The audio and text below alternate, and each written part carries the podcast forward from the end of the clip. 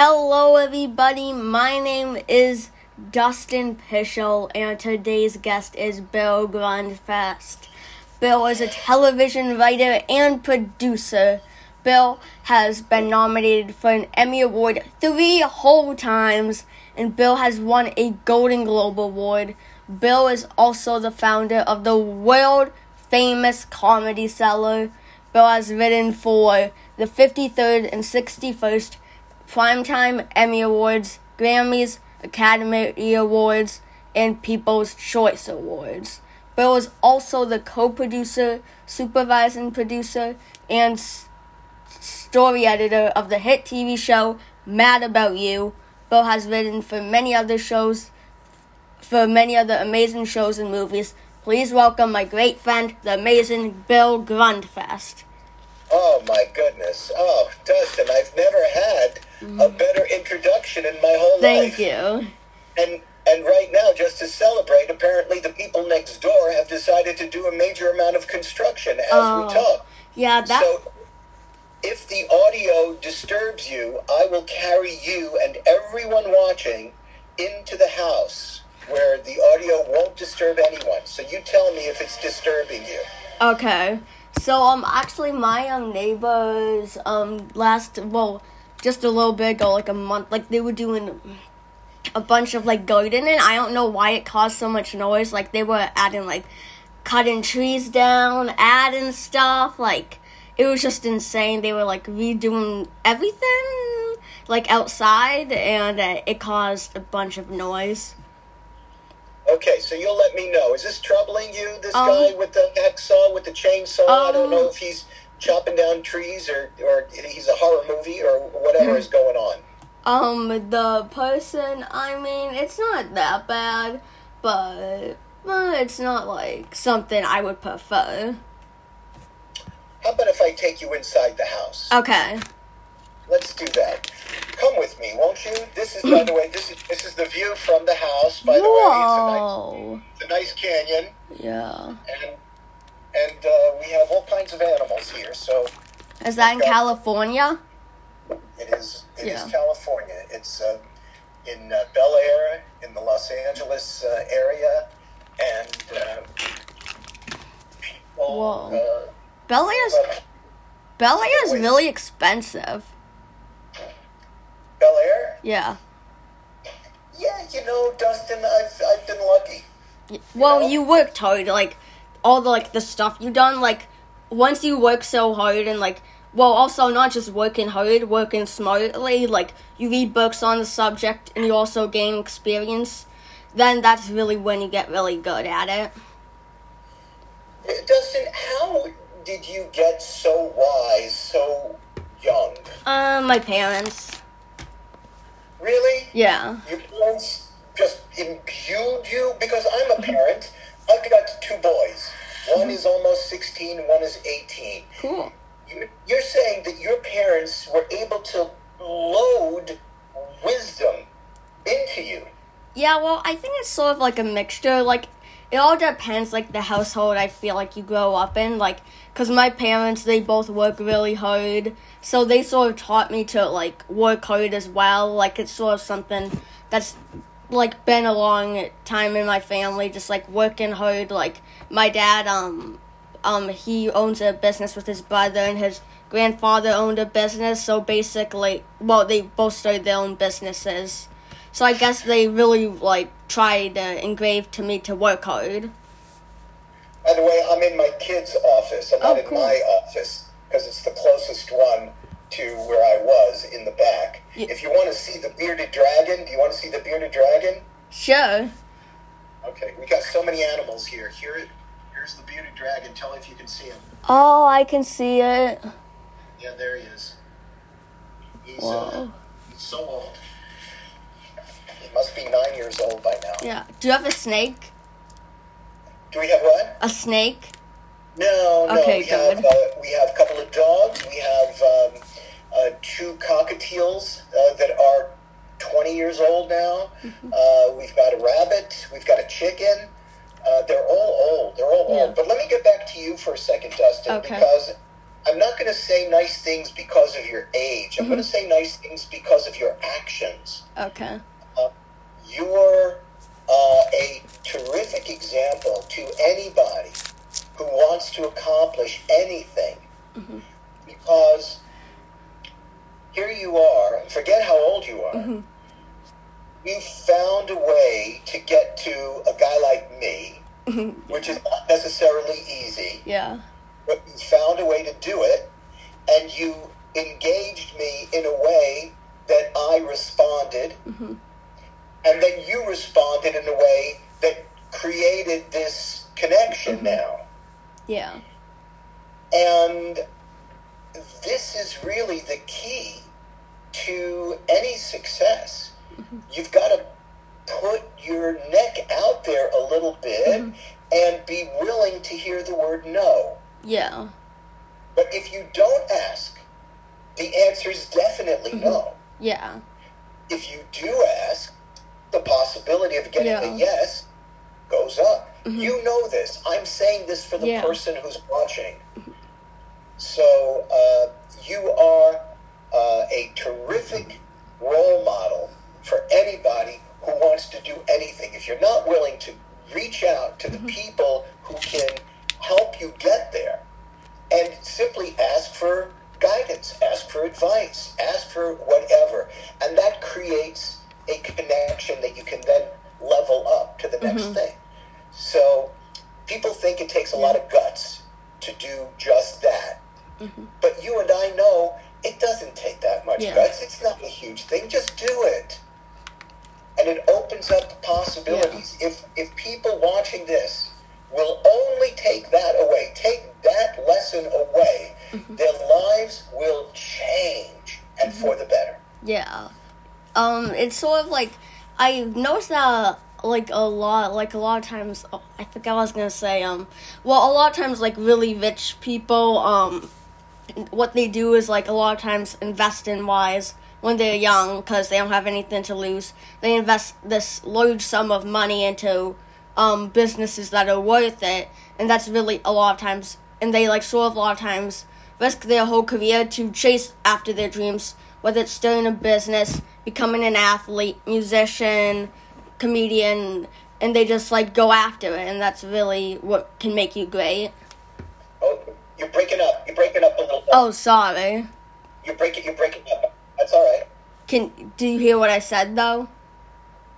Uh, I heard about rich people investing when they're young. Yeah. So basically, what I said is um how a lot of times the really um that sort of taking risks is how the really rich people became rich. Investing large sum of money when they're young into good businesses. People taking risks to start businesses like um become an athlete, musician, or comedian. Yes, well, uh, you know, the chances of becoming rich by becoming a comedian uh, are not that high. Uh huh. Uh, you know, the, the vast majority, as many of the, you know, there's a million comedians Yeah. these days, as opposed to when I was starting out, where there was not a 1000000 Uh, the only people, when I was starting out, uh, the only people who were comedians were people who could not not be comedians. They, it was something they had to do. Yeah. Um, nowadays, a lot of people look at it as a, uh, a viable career choice, um, which may or may not be true. But yeah, back in uh, when I was starting, the only people that were doing it were people who were equally nuts and uh, equally crazy and just had to do it. It was them. So, uh, if, if, if the goal is becoming rich, let me let me add some possibly uh, parental. Mm-hmm. Excuse me. Yeah. Uh, parental uh, guidance in that if if if you can combine a number of things. If I don't know if you've learned Venn diagrams in math I, yet. I recognize the word. Yes. Well, if you take the set of all the things mm-hmm. that you love doing yeah. In your case, in your case, comedy, right? Yeah. You take this all the things that you love doing, Mhm. and then that set that set intersects Mhm. with all the things that you're really good at. Mhm. Okay, now you're talking about a narrower set, the things Yeah. that you love doing and that you're really good at. Mhm. And then the things that you can make a living doing. Mhm. And now you're down to a little tiny area. Things that you love doing, that you would do for nothing, and that you're really good at doing, and that you can make money doing. Mhm. Yeah. That's a really interesting target. Yeah. And if you can focus on that target, anybody, whether it's comedy or medicine or law or writing or whatever it is uh, that happens to be, uh, that's the target to, to Yeah. aim at in order to be my mm-hmm. definition of success, Yeah. which is getting up in the mm-hmm. morning and looking forward to what you have to do that day mm-hmm. Yeah. and being able to make a living doing it. Yeah, I think at first, like, you should just try to get good at it, and then once you're good, you should still continue trying to get better. Then, like, once you're so pro, you, you can, like, discover ways to make money with it, whether it's writing for a television show or whatever. But first, you want to get good at it, because it's number one, your passion. Yes, and and there is going to be challenges and hard stuff and stuff mm-hmm. you don't want to do, no matter what area you're focused on. But the only thing that gets you through doing mm-hmm. all the stuff you really don't want to do mm-hmm. is if you're aiming at something that you do want to do. hmm Yeah. So there's you know stuff to contend with, whether you're uh, you're aiming at something that you think you're supposed to do, but you don't Mm-hmm. Yeah. really like it and you don't want to, or stuff that you're passionate Yeah. about and you could conceivably make a living doing. Yeah. hmm So um, I start off every so um you did stand up comedy for. Are you getting back into stand up comedy? Am I getting back into it Yeah. now? Yeah. Uh, I, yeah, before COVID, I went back to the cellar uh, in New York to do some shows. And thank you for asking, Mm-hmm. Yeah. by the way. Um, I'm getting back into it, not in any kind of a, of a uh, professional Mm-hmm. way, but I'm going back to my roots because uh, I love doing it. Yeah. I just love it, and it's it's fun. And uh, in at this later stage in my life, uh, I don't want to tell you how old I am, but I'm uh, I'm at the stage where I'm starting to do more things just because they're fun. Yeah. I don't care about their impact professionally. Mhm. Uh, I'm not doing it for any reason other than I really like to do them. Yeah. So stand, and then also I, I've got a, a, a very different point of view now as a stand-up, and as you and I have discussed uh, in our text exchanges, uh, point of view is crucial. Um, and having a unique point of view as a comic uh, is absolutely essential. And all the Yeah. great ones, all the great ones, you can crystallize their point of view in three words, Mhm. usually. Because if you don't have that unique point of view, Mhm. then the question is, why should you be on stage instead of the billion other people who Yeah. could be that stage time? Mhm. So, so finally, at this late age, I've uh, I've developed uh, a unique point of view. As a writer, uh, I've I've been able to be much more prolific um, than I've been able to be as a stand-up comic. Okay. And the, the unique point of view, while I've been able to help others, many others, uh, crystallize their stand-up point of view or uh, adapting their stand-up for sitcom.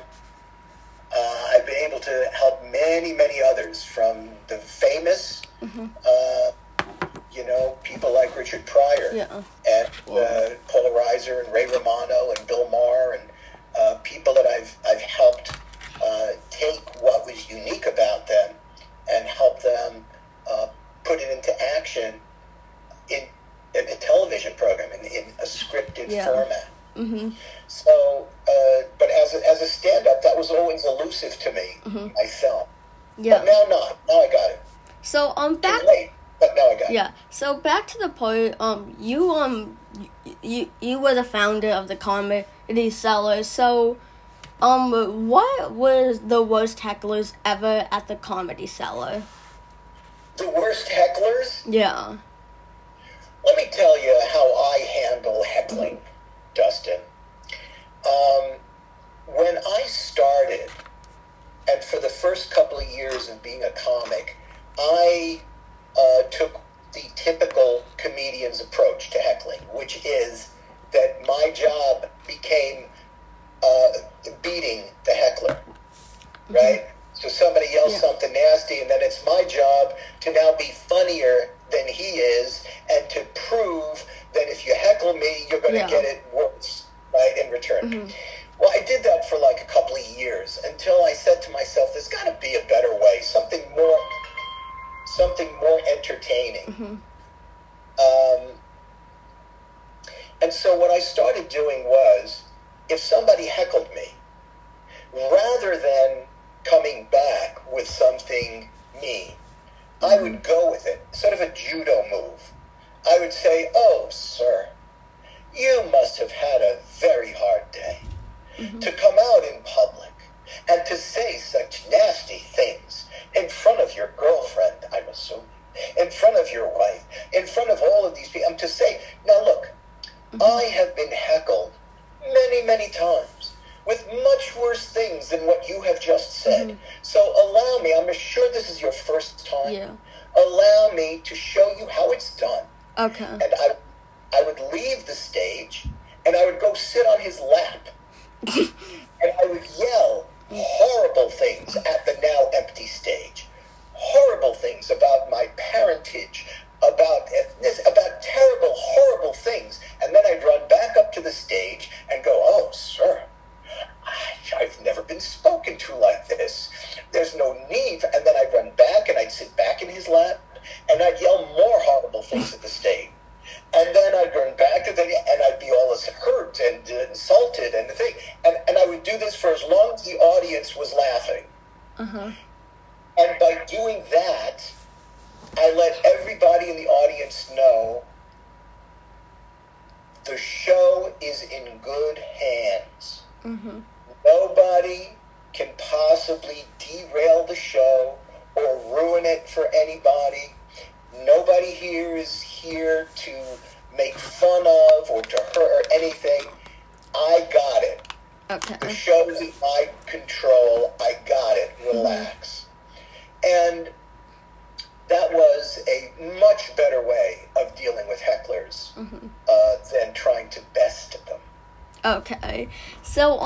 So about the Comedy Cellar um Yes. what motivated you to make the Comedy Cellar?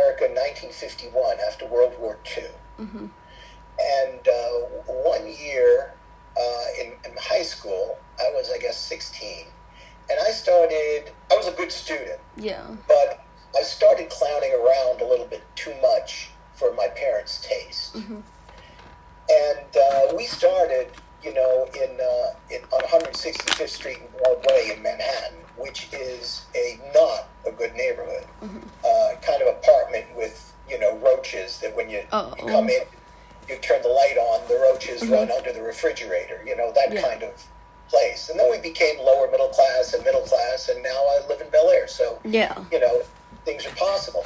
But, um, so when I was 16, you know, my parents got went through World War II and, Yeah. you know, had just come from a refugee camp in Austria uh, in 1951. So it was no clowning around. But so when I was 16, I started clowning around. And my mother took me into the kitchen, and all she said to me was, and I won't do it in the Jewish Mm-hmm. accent. I'll do it, you know, without the Jewish. Unless you want to hear the Jewish. I want to hear the though. Jewish accent. You want to hear it? All right. Okay. She said she, and I'll do it in Yiddish too, and then I'll, I'll, I'll do the translation. she brought me into the kitchen and she said, "Bill, wart nicht vor die Rusche," which is Yiddish for "Don't wait for the inheritance." Okay. She said, "We don't have any money to leave you. Mm-hmm. We don't have any connections in this country. Anything that you make in life, you will make because you made it yourself. Mm-hmm. Now that you know this information, make any decisions you want." And she left. And I'm still shaking from that conversation. Mm-hmm. Because what that told me was, hey, buddy, you're on your own. Mm-hmm. You want to clown around and and ignore the opportunities that uh, that you have. Go mm-hmm. ahead. I'm not going to stop you. I'm not going to get into a fight. I'm not going to say what's the matter with you and why did you. No, this is on you. Mm-hmm.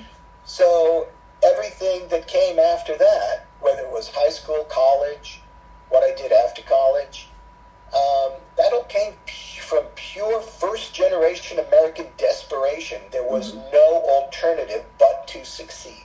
Yeah. No net. No net. So in, in starting the Comedy Cellar, Comedy Cellar was actually my third comedy club. Whoa. Uh, yeah, the first one when I was living in Boston. I started one in the back of the Springfield Street Saloon. Is that the Uh, comedy studio? No, it Oh. was it. It started out as the Springfield Street Saloon, and uh, it later became the Ding Ho.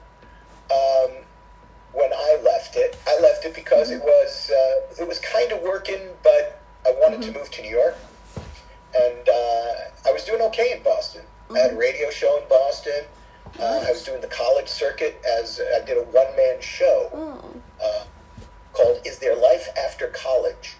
and it was booked on all these colleges. I did 300 colleges Whoa. in about uh, five years, and uh, and that's that's another indication of what I did because as as Bill Grundfest, stand up comedian, I,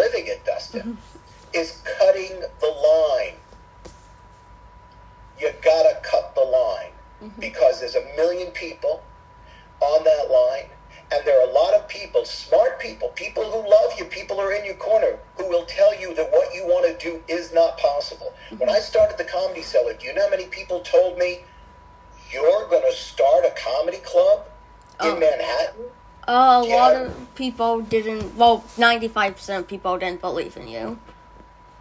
Absolutely. They all told me I was crazy. Plus, they also said, you're going to start a comedy club in Greenwich Village? And this is the, this is the one I love because you always hear this whenever you start something new. You always hear this. If doing that was such a good idea, wouldn't somebody else have done it already? Mm-hmm. And I heard that so much my whole life. The answer to the question is no. Somebody's got to be the first one to do it, and it's me. Yeah.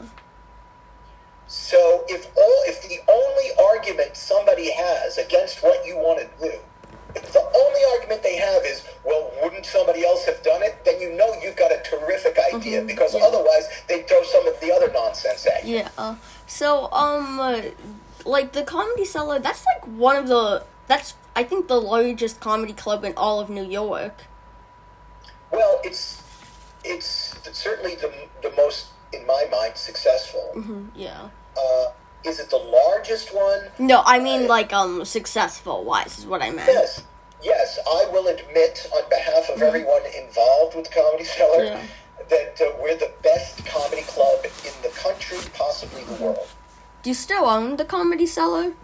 No, no. I have a tiny, tiny, ti- If you took a tiny piece of what is the Comedy Cellar business, and then took a tiny, tiny piece of that, then I'm involved. So you have a share of the company?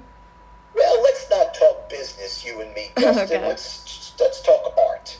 So um what so is that how you got started into comedy, the Comedy Cellar? No, I've been doing comedy since I'm five years old. Whoa. I have no sense that what I have done for a living my entire adult career, uh, which is now 45 years Whoa. in this business, um, I have no perception that it's any different from what I was doing at five and 6 and throughout my schooling Yeah. and throughout high school. Um, when I was little, my job in the family was to elevate everybody's mood. My job in the family was to make people happier than they were. And I just was lucky in turning that into a hobby and then a profession. Yeah. That's so cool. Like it's sort of crazy how some people started doing what they love at such a young age. Yes. Now, of course, I lied to my parents many times and told them that I was that after college I was going to go do something like get a doctorate in psychology. That was that was the uh, the line that I was telling everyone, uh, or perhaps go to law school. Uh, this was all a big pack of lies, and I had no intent.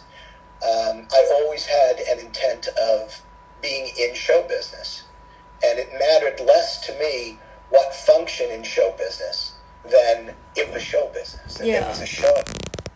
Yeah, that's so cool. Um so so how did you win a Golden Globe award? You know, Dustin, when you've got talent, um, well, it, you know, it was for Mad About You. Okay. and uh, you know that show was uh, very much uh, me uh, and very much Paul Reiser, and you know my my guts are visible in in all of those episodes. So, but I will say that when I started on that show, that was not the first TV show that I was hired on. I, I got to California, and, and in a very Dustin kind of way, if I may, Okay. uh, what I used to do was I came to California after I left the Comedy Yeah. Cellar. Um, I came to California with one goal, which was to become a television writer producer of sitcoms.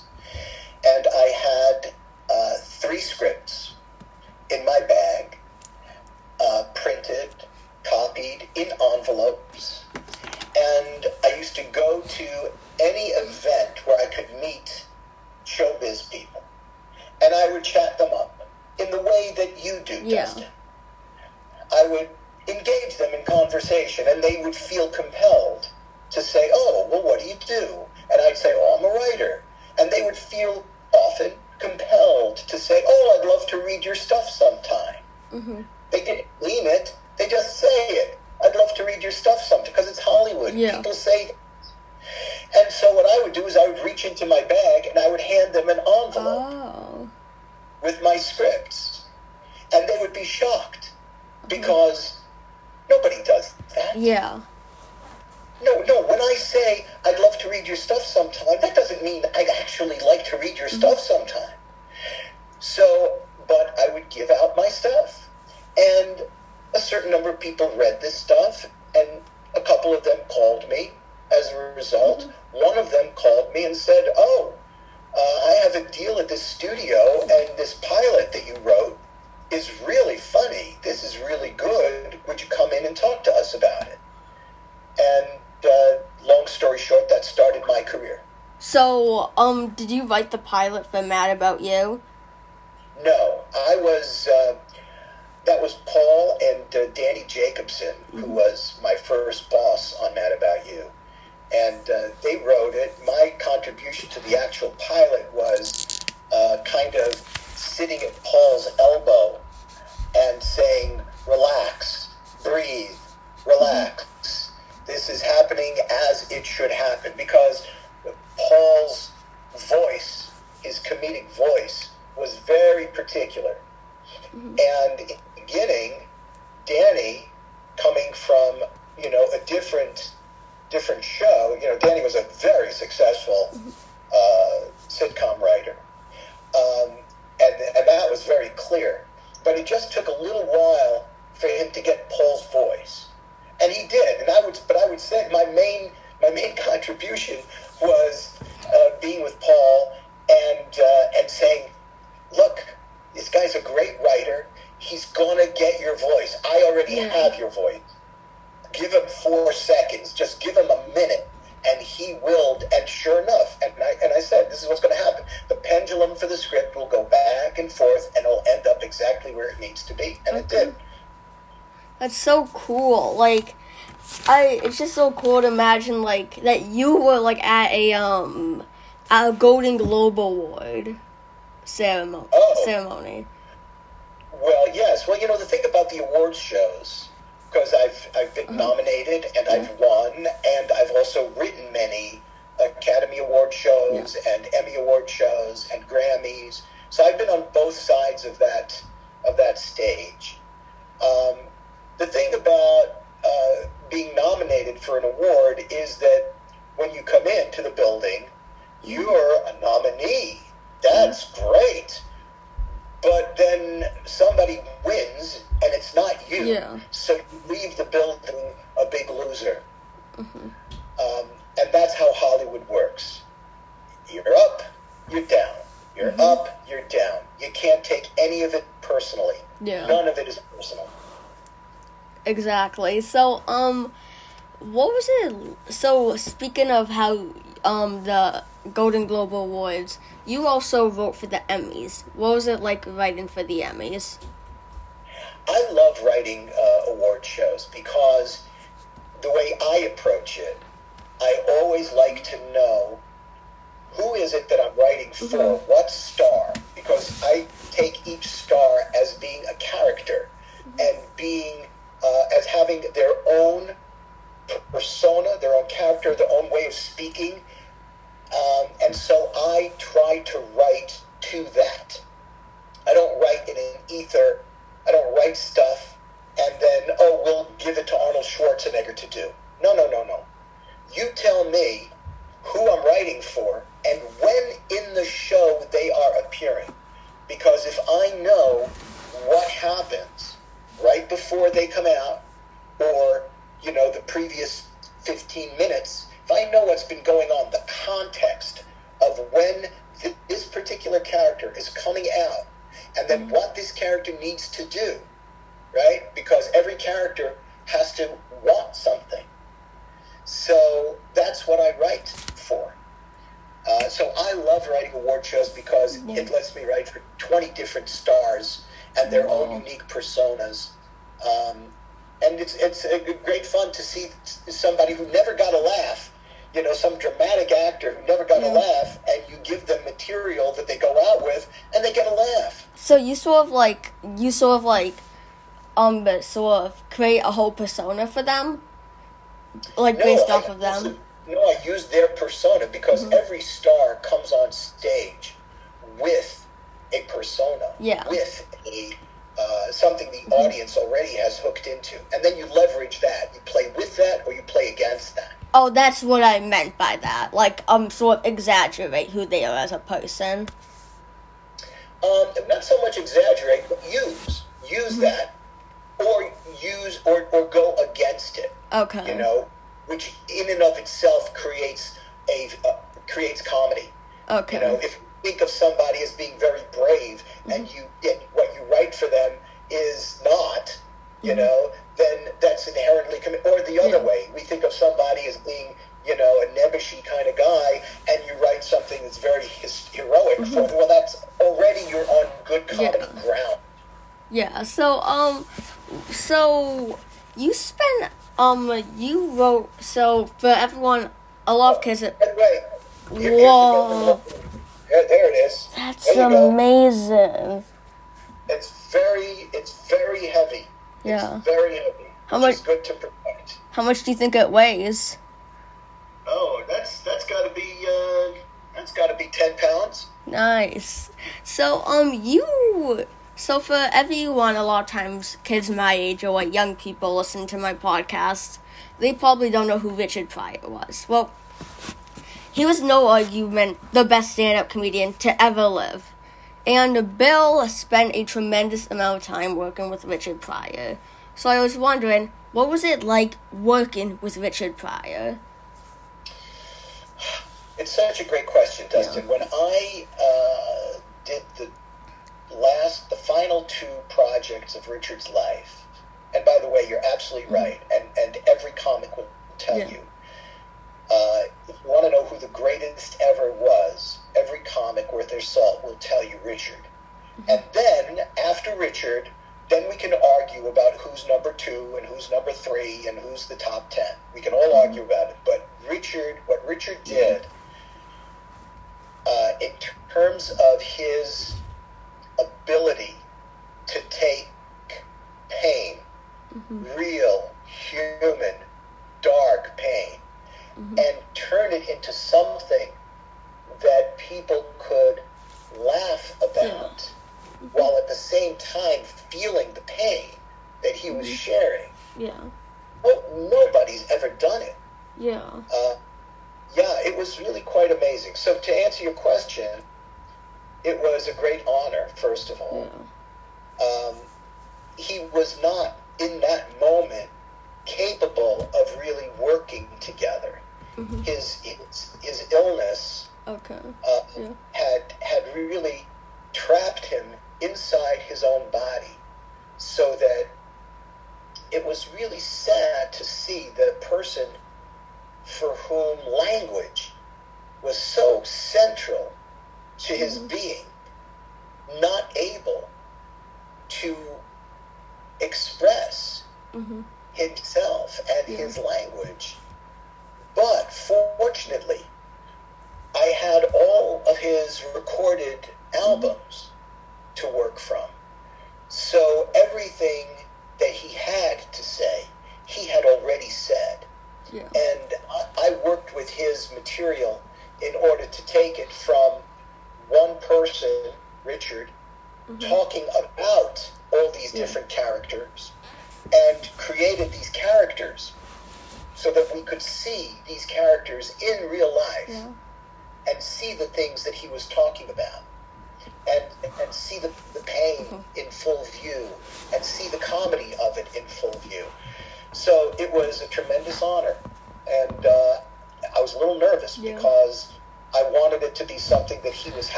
bit choked up.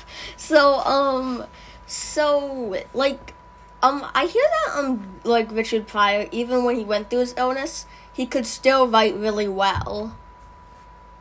that was before I came into his life. Uh-oh, he had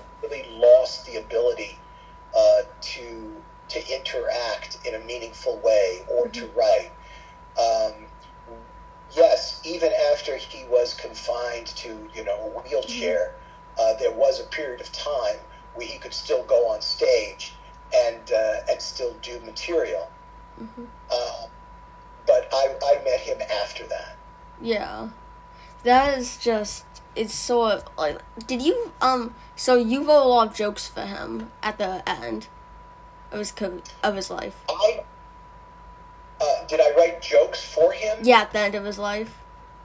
No, no, because he didn't have any any place to do jokes, Uh-huh.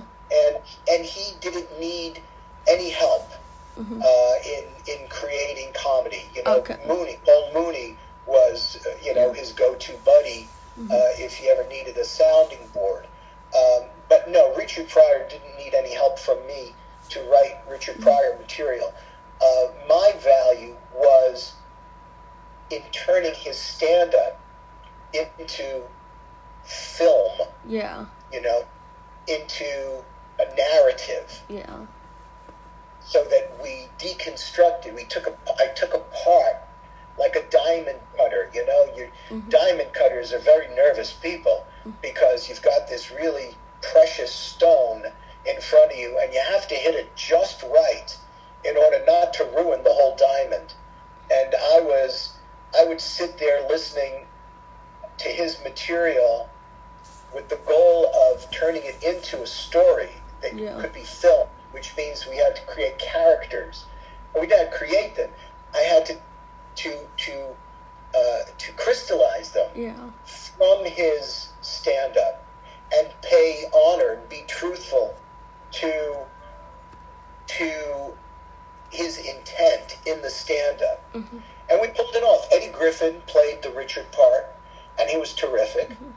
And uh, and they were Showtime uh, showed it, uh, and we pulled it off. And then we did another one that was uh, had a, a, a much more adult title than I, I'm uh, willing to share with you uh, for Comedy Central, and it was uh, interviews with everybody from Jon Stewart, Whoopi Goldberg, Colin Quinn, George Lopez, Mos Def, and just quick little snippet sound bites that illuminated Richard and his career and his stand up. And then Yeah. we would use snippets of Richard's stand up to nest it inside these these sound bites of interviews. That's just so amazing. Like, it's just so. This whole, like, that whole thing is just so amazing. Well, you know, it's one of my secret superpowers. Whether it's uh, whether it's Paul Reiser, who has a, a comedy tone that's very different from Richard Pryor, right?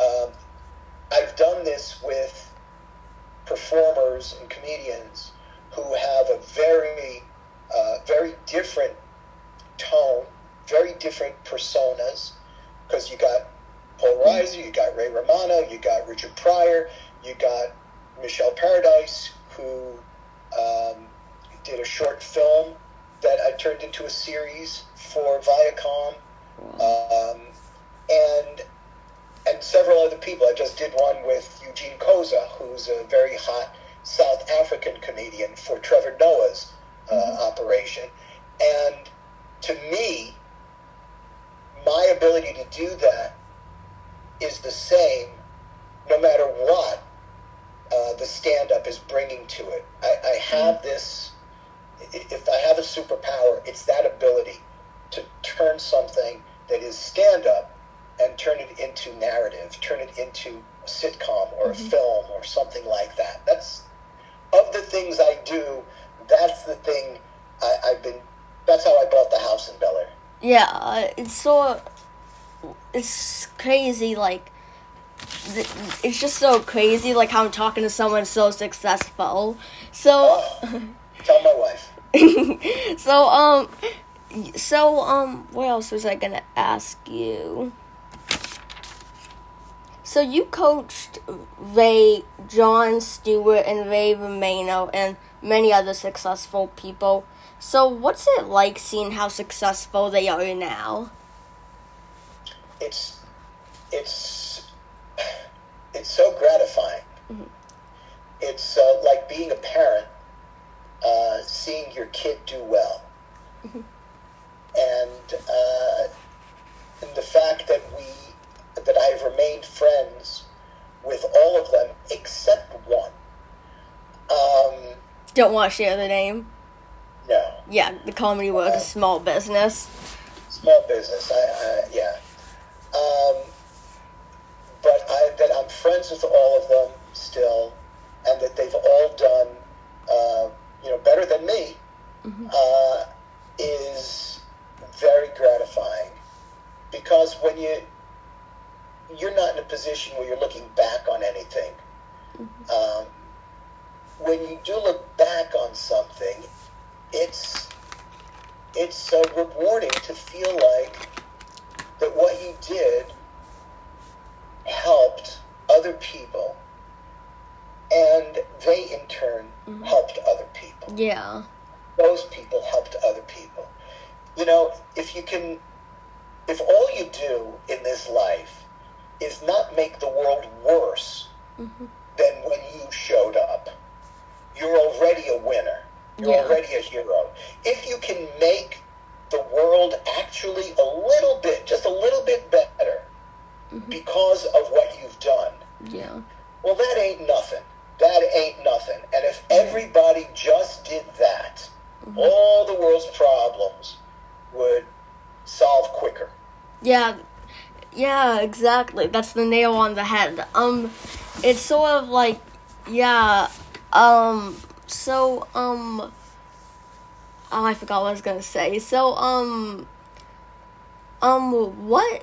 I heard that, um, the Comedy Cellar had quite a transformation. Can you tell me about that? Well, uh, you'll have to be more specific, Dustin, if I can answer your question with a question. Oh, okay. So, um, I heard that it used to be like an old basement, is what I meant by that. Oh, well, when I found it, yeah, when I found it, it was. It, it, listen, it's still a basement. You know, the original room is exactly where it was when I created it.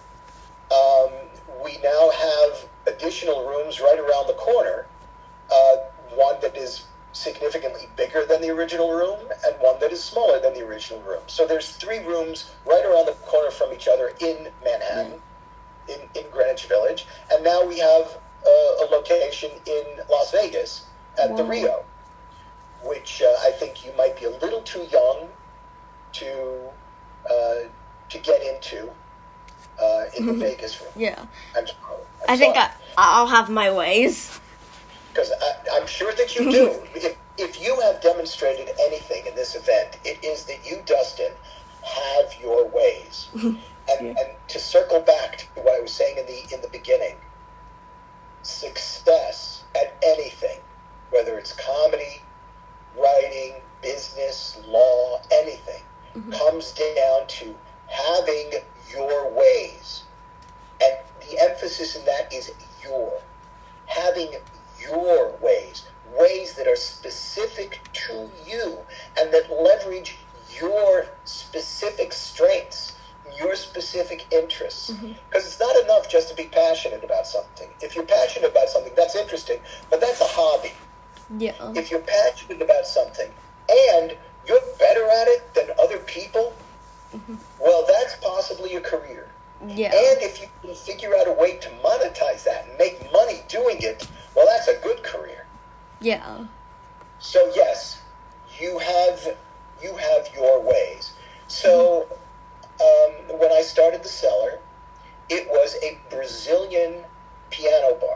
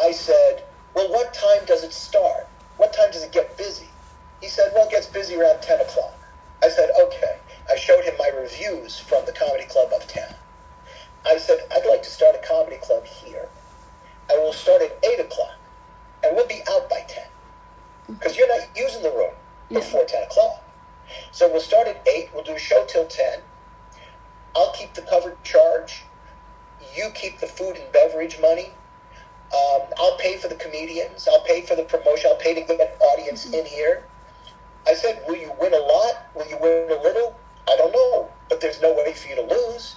Yeah. And, and he pretended that he understood what I was talking about. And I pretended I understood what I was talking mm-hmm. about. And we shook hands. And that's how the whole thing started. We started Thursday, Friday, Saturday, 8 Wow. o'clock, 8 to 10. And also, I said, plus, it'll be a live room. There'll be people in it. So that when your people come for the Brazilian piano bar, it'll already be a live room. And that'll be good.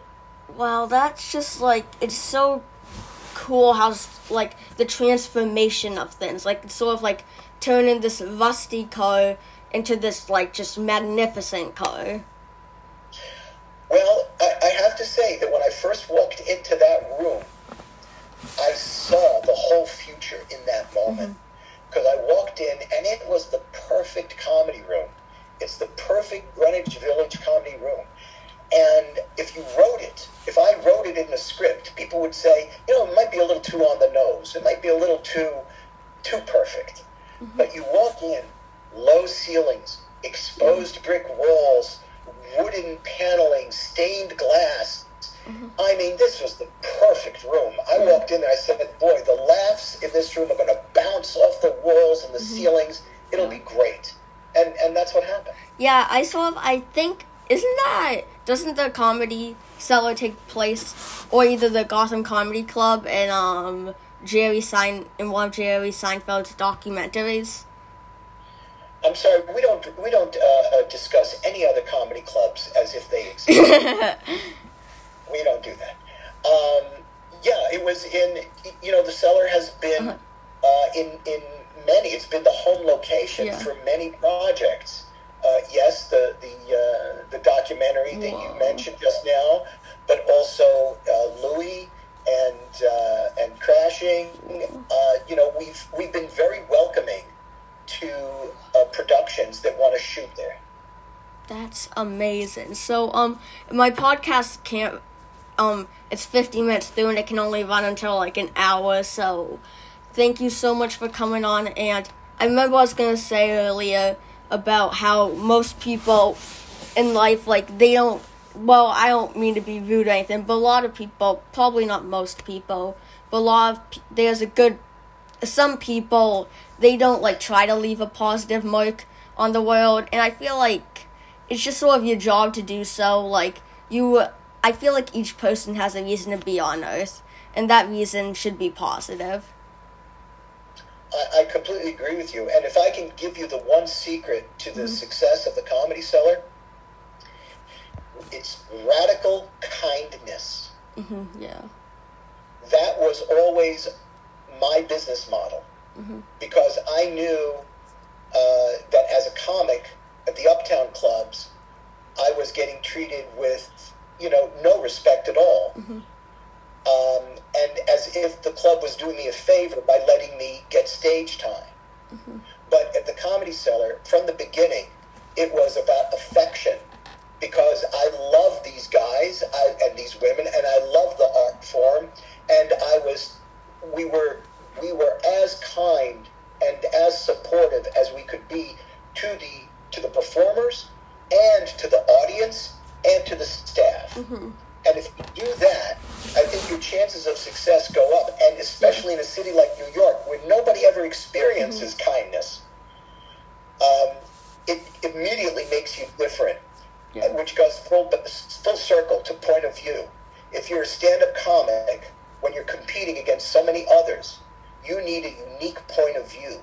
yeah And as a business, our unique point of view was and still is radical kindness. Give people value. Give people more than they're paying for.